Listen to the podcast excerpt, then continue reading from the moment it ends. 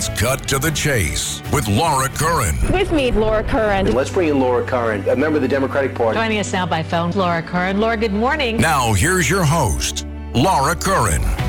Hello, I am Laura Curran, and this is Cut to the Chase, where we delve into politics, media, culture, and current events. Real conversations about real issues that affect our lives, no matter where we are on the political spectrum. All right, let's get right to it. Hello, everyone. My guest today is Matt Davies. He is a Pulitzer Prize winning editorial cartoonist for Newsday. He's been published everywhere from the New York Times to Mad Magazine. So, welcome to Cut to the Chase. Hi, Laura. How you doing? Thanks for having me. You got it. Matt, you are past president of the Association of American Editorial Cartoonists. And I was doing a little bit of research about political cartooning in general, hmm. and it's a, been a really big part of our history in Europe and here in America. And if you think about how influential political cartoonists can be, you may know about that Join or Die cartoon that accompanied in 1754 an article by Ben Franklin in Right. the Philadelphia Gazette that, you know, it's that snake that's divided into eight pieces with the different colonies. And that is still Yeah. being used everywhere. The term McCarthyism was coined by Herbert Block in 1950 in one of his political cartoons. So I am finding sadly that there are fewer and fewer political cartoons out there. What is going on with that? That's a. By the way, I have that Join or Die cartoon taped up on my bulletin board. Oh, board. you so do? It's, a, it's, a, it's definitely a classic. Mhm. Um, so, what's happening with editorial? You know what's funny is the fate of the editorial cartoonist has always been linked to the newspaper business, right? Like newspapers have their opinion pages, and they've always had the cartoonist as kind of the, you know, depending on the position of the paper, as either the voice of the paper, but usually, especially more recently, their own individual voice that the newspaper publishes. And they're kind of the, they were the, you've got this sea of gray ink, and then you have this one image that's like the badly behaved cartoonist that's saying what's on people's minds, but they're too polite to say Right. in print. And that's because of the changes in the newspaper business, you know, with the internet and and the kind of diversification of where people get their news from. Uh, you know, like the cartoonists were often the first to go on the payrolls, right? Because they're like, oh, we'll get rid of the, you know, the clown with the crayons. Now that said, there are actually probably more cartoonists, political cartoonists, with a more diverse set of voices, you know, than ever because of the internet. They just don't have the same platform, so they're much more likely to be on a, you know, contributing as freelancers to news sites. But at the same time, you know, there are newspapers still use political cartoonists. They just don't have as many of them on staff, so they use them through syndication and stuff like that. But the, they're out there. There's a lot of. There, I mean, I think there's probably more actual people doing political cartooning. They're just doing it under different circumstances. And I draw for Newsday, and I'm one of you know a fairly small group of people who are on staff at the newspaper, and you know, plying my trade, you know, for an opinion page as a staff member. Well, your cartoon is a must read for me every morning. I live on Long Island. I read Newsday every day. And I've had the funny experience of actually being the subject of some of your cartoons, which is always very funny.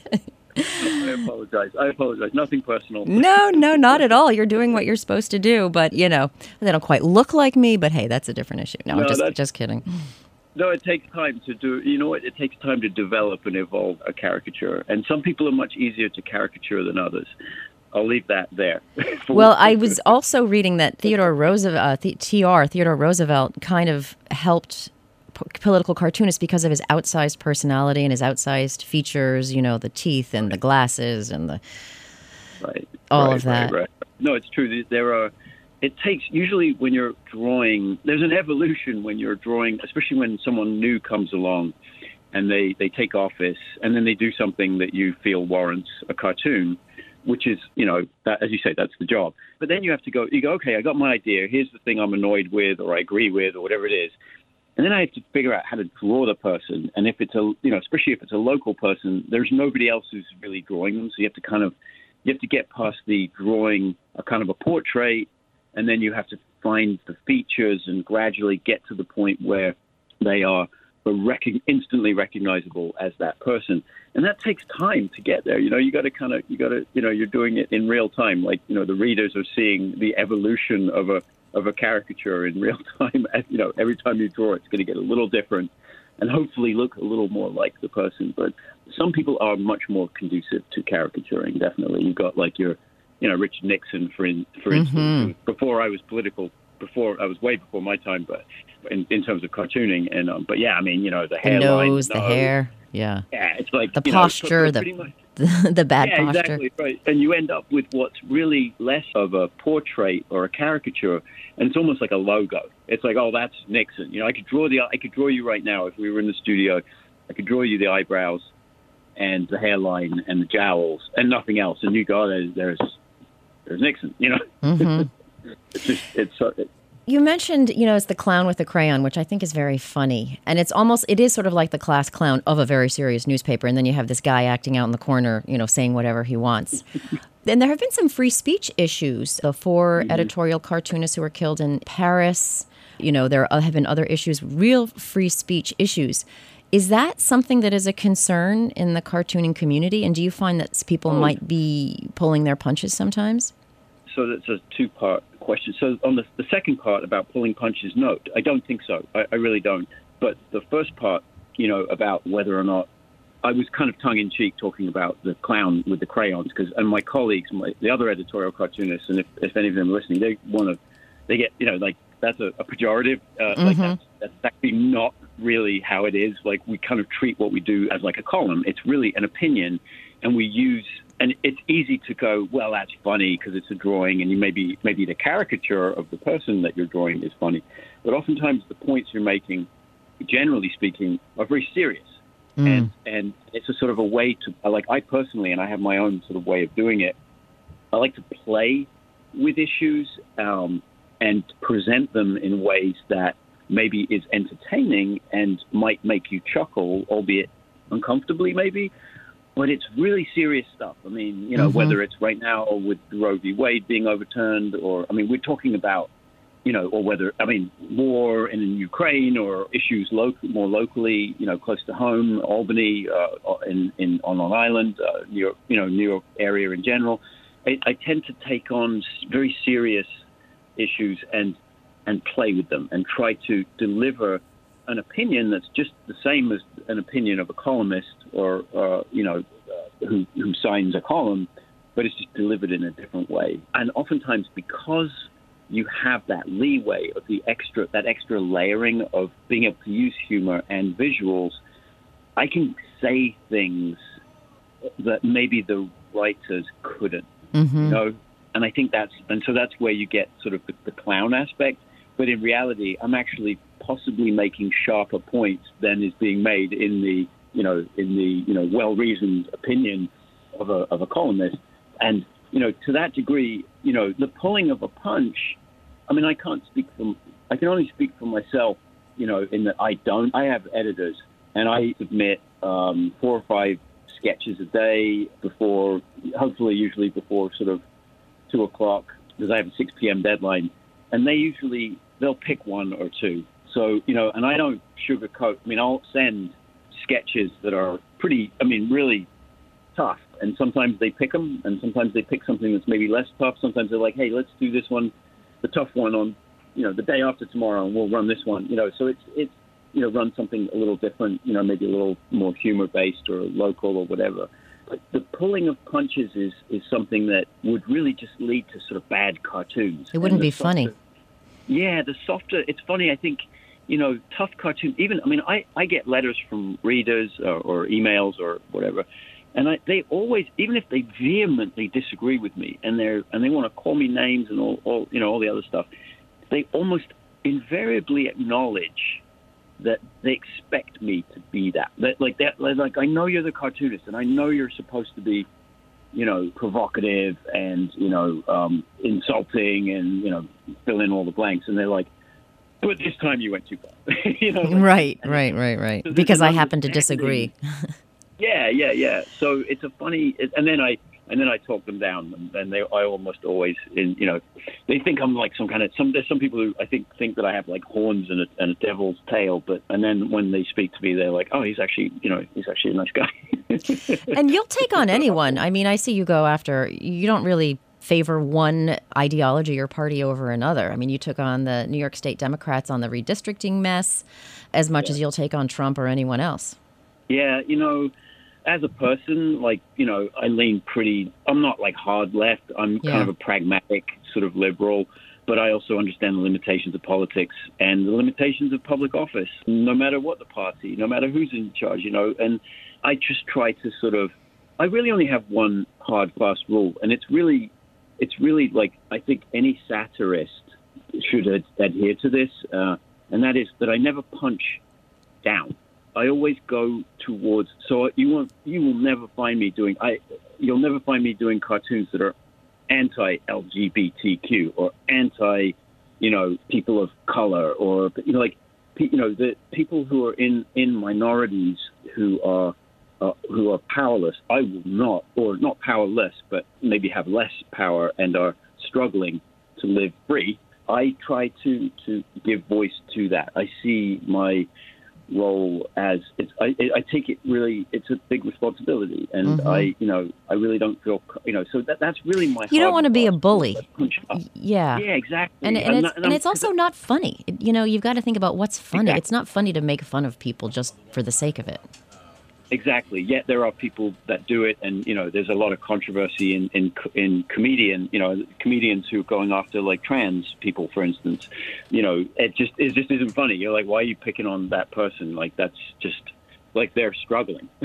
this is something that you should be, you know, even if you, you know, and then a lot of comedians like they'll be supportive in private of a trans people, but they make jokes about it, and I just think you know that's you know certainly you know in, uh, certainly in, in Newsday I couldn't imagine. I mean that's not how I feel, so I would never never do that. But but to the but to the point that you know I I if I see something that I think is you know dumb or I disagree with, I'll just go after it. And I do, yeah, I do cartoons about Biden. I do cartoons about Democrats. I had a field day with Trump. I mean, that that was, you know. Well, he's I a mean, every cartoonist's dream. Yeah, he was. Well, it was almost to the point where it was actually kind of a nightmare. It was like, be careful what you wish for. you know, like you're like I. I remember back during the Trump, and my I had readers who who were so. Like, oh, all you do is bash Trump. And I'm like, well, all Trump does is do crazy things that cartoonists are supposed to. Like, I'm like, how can I ignore that? like, I would, and I'd be on on any given day, I would have a blank piece of paper and say, please, I'd lo- I really, please, please pray to the cartooning gods. Please, can can it this not be a Trump cartoon? And But you almost get the 3 sense with- PM, he did. You almost get the sense with Trump that he liked it. You know, he liked being outrageous and just all over every media that he possibly could be. Yeah, yeah, no, and it worked, and I, you know, I feel like a little bit, you know, um, yes, I think that's true, and I think that's a, a new, a new thing in politics. Maybe it's not so new, but you know, playing, you know, the carnival barker, and saying things that you know are, you know, pretty outrageous, and you know, that's it. Yeah, I mean, but as a cartoonist, you know, I have, I'd, I, I couldn't ignore it, and then, but I just felt like I'm like, oh God, you know, there's, there's another Trump. You know, I ran out of orange paint uh, you know, very early on in, in the Trump administration, I had to There's- there's one- gallons of orange paint. There's one cartoonist, I can't remember his name. When I was at the Daily News, he worked there. Do you remember? He did that Newt Gingrich having a, tem- a baby having a temper tantrum front page that was so brilliant about the government shutdown back in the 90s. I wish I could I remember wonder- That's the one that really. they've had, yeah, they've had a couple of cartoonists that if it was in the '90s, that what probably would have been uh, a cartoonist named Bill Shaw, who is no longer with the Daily News, and then they recently they went for a while. I think Bill Bramhall is the cartoonist Yes, now. he's pretty good. Um, I like him. Oh, he's great. Yeah, I love his stuff. He's he's an excellent cartoonist, and I'm really happy that the Daily News still sees fit to carry their own editorial. Now, I. I know this guy who I'm going to talk about right now was a little outrageous, but I actually really liked his humor. It was so dark. Sean Delonas at the New York Post. Oh, sure. and I don't know. I don't know what happened if he got in trouble. I didn't really follow it very carefully, but uh, he's still Yeah. he's still drawing. And I remember when I was at the post, I was pregnant with my first child, and he, you know, and he looked at me. this is just what a weird guy. He looked at me and he said, "Oh, you don't look like a Dr. Seuss character yet." I was like, "Oh, okay, thanks." Yeah, uh, yeah. Most most cartoonists think in uh, uh think in terms of visuals, and that, that be, and then I, I, guess I think one day I ended up looking like a Dr. Seuss character. I had these like pregnancy overalls, and he's, he looked at me like, "Yeah, now now now you do." That's that's funny. Although I wouldn't have said that myself personally. Um, no, Sean Delonas. Yeah, he was a he was a fixture at the New York Post for years. And I wish and, the um, Post still had a cartoon on page six. I mean, now it's like some sexy model. That's fine, but I'd rather see some crazy cartoon. Yeah, yeah. It just, yeah. I don't know. I mean, I I do feel like when newspapers decide not to do. I mean, yeah, yeah. A cartoonist can be controversial and can make um, make make your phones ring and be a pain, but it adds a kind of a soul. There's a, it, it adds a spirit there, and mm-hmm. even though that, that, like you've got the cartoonist and and she or he are expressing their own viewpoint and signing that viewpoint, um, it it shows another dimension to the people who are running the newspaper. It's showing that they have the you know the playfulness and the courage and the and the respect for the reader that they're like here we're going to deliver we're going to give you this and it's pretty. It might be outrageous, or it might be in poor taste, or it might be something that you disagree with, but you can take it. You're you're an adult. You're you read the newspaper, right? and we trust that you can handle it. Yeah, and it's like it's a, you know we're all adults, and you know, and there's a lot of going on, and and and, and a cartoonist can often kind of cut to the core of what's going on. So what you're reading in the newspaper, and you might be going like, you know, I mean, I love it when I have a cartoon in the paper, and I try to do this, and you know, now with you know, you know, the, I mean, the, the news moves so quickly now in a way that back in you know back in the 90s. Um, when I first started, you know, it, it could take like two or three days for a story to kind of build and become a thing that people were talking about because they were just getting it from the newspaper or on or radio or TV, but everything was much slower. And now, my favorite is when I do a cartoon that's off today's news, and then when you're and then tomorrow when you open when you get Newsday, there's that story somewhere in the front, and then you get to the opinion page, and there's my take on it. And mm. hopefully, what I've done is I've synthesized what that is, you know, like whether, and, and you certainly, hopefully, will get where I, what I feel about it and how I think, you know, of the people involved or whatever it is. And that that's that's my, you know, that that to me is the sweet spot. Is you know when I can I can sort of have a conversation with the readers in real time, where they've read the story and they may be trying to formulate their own opinion on it, and then I go, bang, here's mine. I love it. You know, I hear what you're saying about how a, a, uh, you know, for obvious reasons, a political cartoonist can say what's not in the papers, but can also be more true and in a human way more than any news story could. And I think about that famous 1939 David Low cartoon with Hitler and Stalin meeting each other, right. greeting each other right. over a border. And Hitler says, scum of the earth, I believe. And Stalin says, bloody assassin of workers, I assume. And they're sort of like bowing and greeting each yeah. other so nicely. And apparently, uh, Adolf Hitler was outraged. You know, forget yeah. that the papers are calling him a craven murdering tyrant. But what bothered him was being humiliated. In fact, David Low says, What a dictator does not want to get around is the idea that he is an ass, which is really damaging. that is exactly uh, that. That is that is the role of the cartoonist, is just to point that out. Is when somebody is an ass, you try to point that out. And but you know what's what's chilling about that? So I mean, for the for for the listeners, um, I can. I mean, that's a that's a. I love that cartoon. That uh, David Low is one of my favorites. I mean, he's just a beautiful artist. Mm. Um, but that particular cartoon is very. Um, if, if you if you Google it, you can see the image. It's out. It's out there. But there, it's so beautifully rendered, and it's so dystopian mm. and dark. And the cl- there's like clouds that are obviously from um, from fires, from from from you know war, um, and it's very chilling. And what's further chilling is David Low, who was who was um, the cartooning at a, at a, newspaper in London at, at, the time, and he you know he like a lot of other political cartoonists in London were kind of keeping people's spirits up mm. during their cities were being bombed, and they you know they they they were.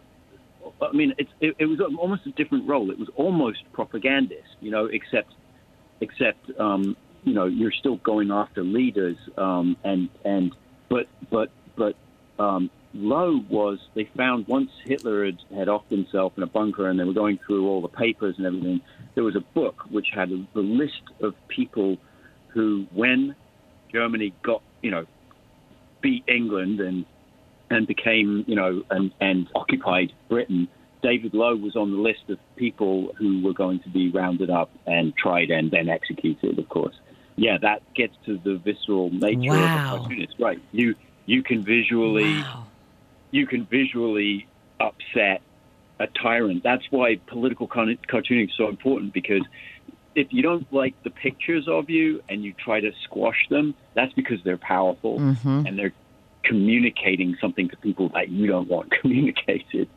Um, so Yeah, yeah, yeah, I- you know, could say a political cartoonist is like the boy in the story The Emperor Has No Clothes who points out something that nobody else wants to admit and once it's pointed out, it's you can't unpoint it out. Oh yeah, you're right.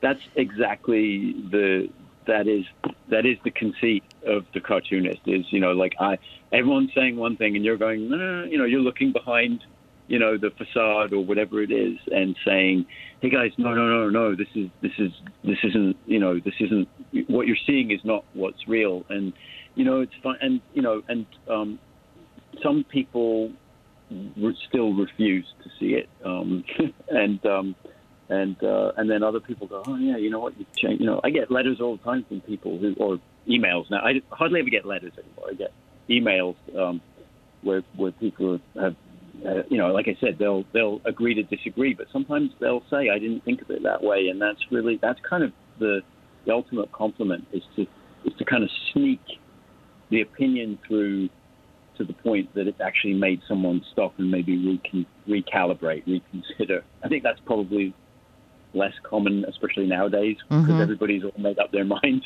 about everything, seemingly.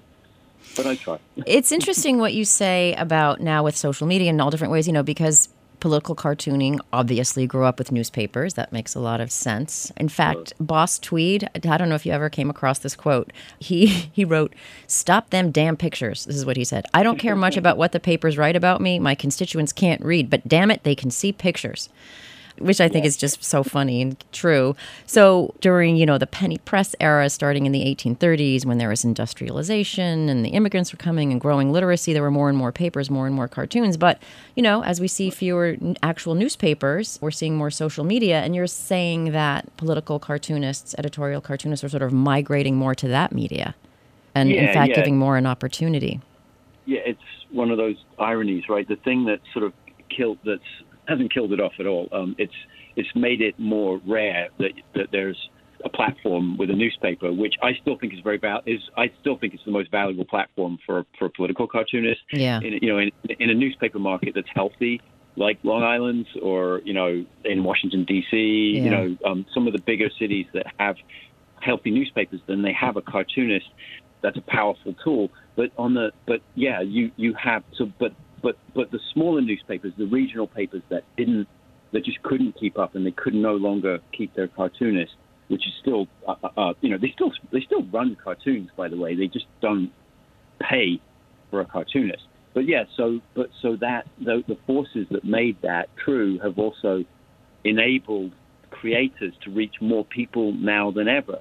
It's just harder, you know. You just got. I mean, you know, there's the financial aspect where you've got to try and turn all those eyeballs into money, and so people they do Patreon, they do like tip jars, and Yeah. some people are, are doing really well with it. And but they it also it also changes the the what the what the medium is too, because online you you, know on a printed page you have a, a rectangle, you know, and that's my space. I have it up here on my drawing board, and it's a it's the same size every day, um, unless we decide to do some special breakout page. But online, you there's no limitation. You could do a whole thing that you scroll through, and you can do animation, uh, maybe just a, a, a GIF animation, or you know, there are so many different ways of doing it, and you can say things that you probably couldn't say in a in a in a daily newspaper too, like language limitations, etc. You know, and maybe subject matter. You know, like you, so it's people are drawn to drawing. You know, like and to communicating and to satire, and they're going to just you know. I mean, I think you know the earliest cartoons were probably the you know the paintings on the cave walls. You know, it was Mm-hmm. Exactly. you know like ever since we could you know humans sort of figured out how to communicate with a you know a piece of charcoal on the side of a, of a wall, we have and we will just continue to do it. And I don't. It just it's something. It's it's and I love you know. I mean, it's one of my it's one of my favorite things is go is seeing cartoonists online who I who I have never seen before, and you know, going, whoa, that's really good, or you know, I wish I'd thought of that, or something. You know, it's just changing, just like every other medium. You know, with the advent of the web, is yeah, you you know, and social media, of course. It's the delivery mechanism that's changing, and the ability to you know earn a earn a salary or, or whatever from it. But people are figuring it out. You know. So do good, you'll- do you ever have the situation where you have a cartoon that's going to be in the paper the next day and you know that it's going to be controversial and it's going do you wake up in the morning with a little bit of a sense of dread like oh boy I got to get my armor on today Yeah, pretty much every day. no, no. You know what's really funny about that? So I'm I'm actually glad you asked that because um, the the the there's a sort of a there's a, a there's a, a, a kind of a weird law of in cartooning, and that is the days that I go, whoa, this one's really gonna this one's really gonna piss people off. Like this one's gonna be like, oh man, am I gonna hear it? Oftentimes that's incorrect and people get in stride. And then the days where I just where I pop something out and I feel like that's not going to be a problem, roof caves in. Like no, I get people mad at me for you know, or I, it's so I you know it's a you can't you can't predict it's impossible to predict. that's so interesting you would think, you would think, and yet it depends on the day and the, which direction the wind's blowing and the mood of the people. You know, Yeah. Whether people got paid that day or whether they have to pay their bills that day or whatever. how the weather is yeah, yeah, yeah. It's it's kind of arbitrary. There are a few. There are a few that are, you know, almost a given that uh, it's gonna, you know, that the uh, it's going to get blowback. But uh, it's it is funny how the ones that uh, that you don't think are going to really, you know, make much of an impact often are the ones that you defending yourself. Uh, I find myself defending uh, the mo- the loudest. That's so funny. Well, Matt, I want to thank you so much. We'll let you get back to it. I know you're on deadline. You're so kind to take the time, and and I thank you for making me smile every day. And if you ever lose hope, just remember what Gerald Ford said in 1975: "The pen is mightier than the politician." so you're very powerful. Thank you so much, Laura. It's been a pleasure. Uh, I, I really enjoyed myself. Thank you. Thank you. Take care. Bye bye. Take care. Bye bye.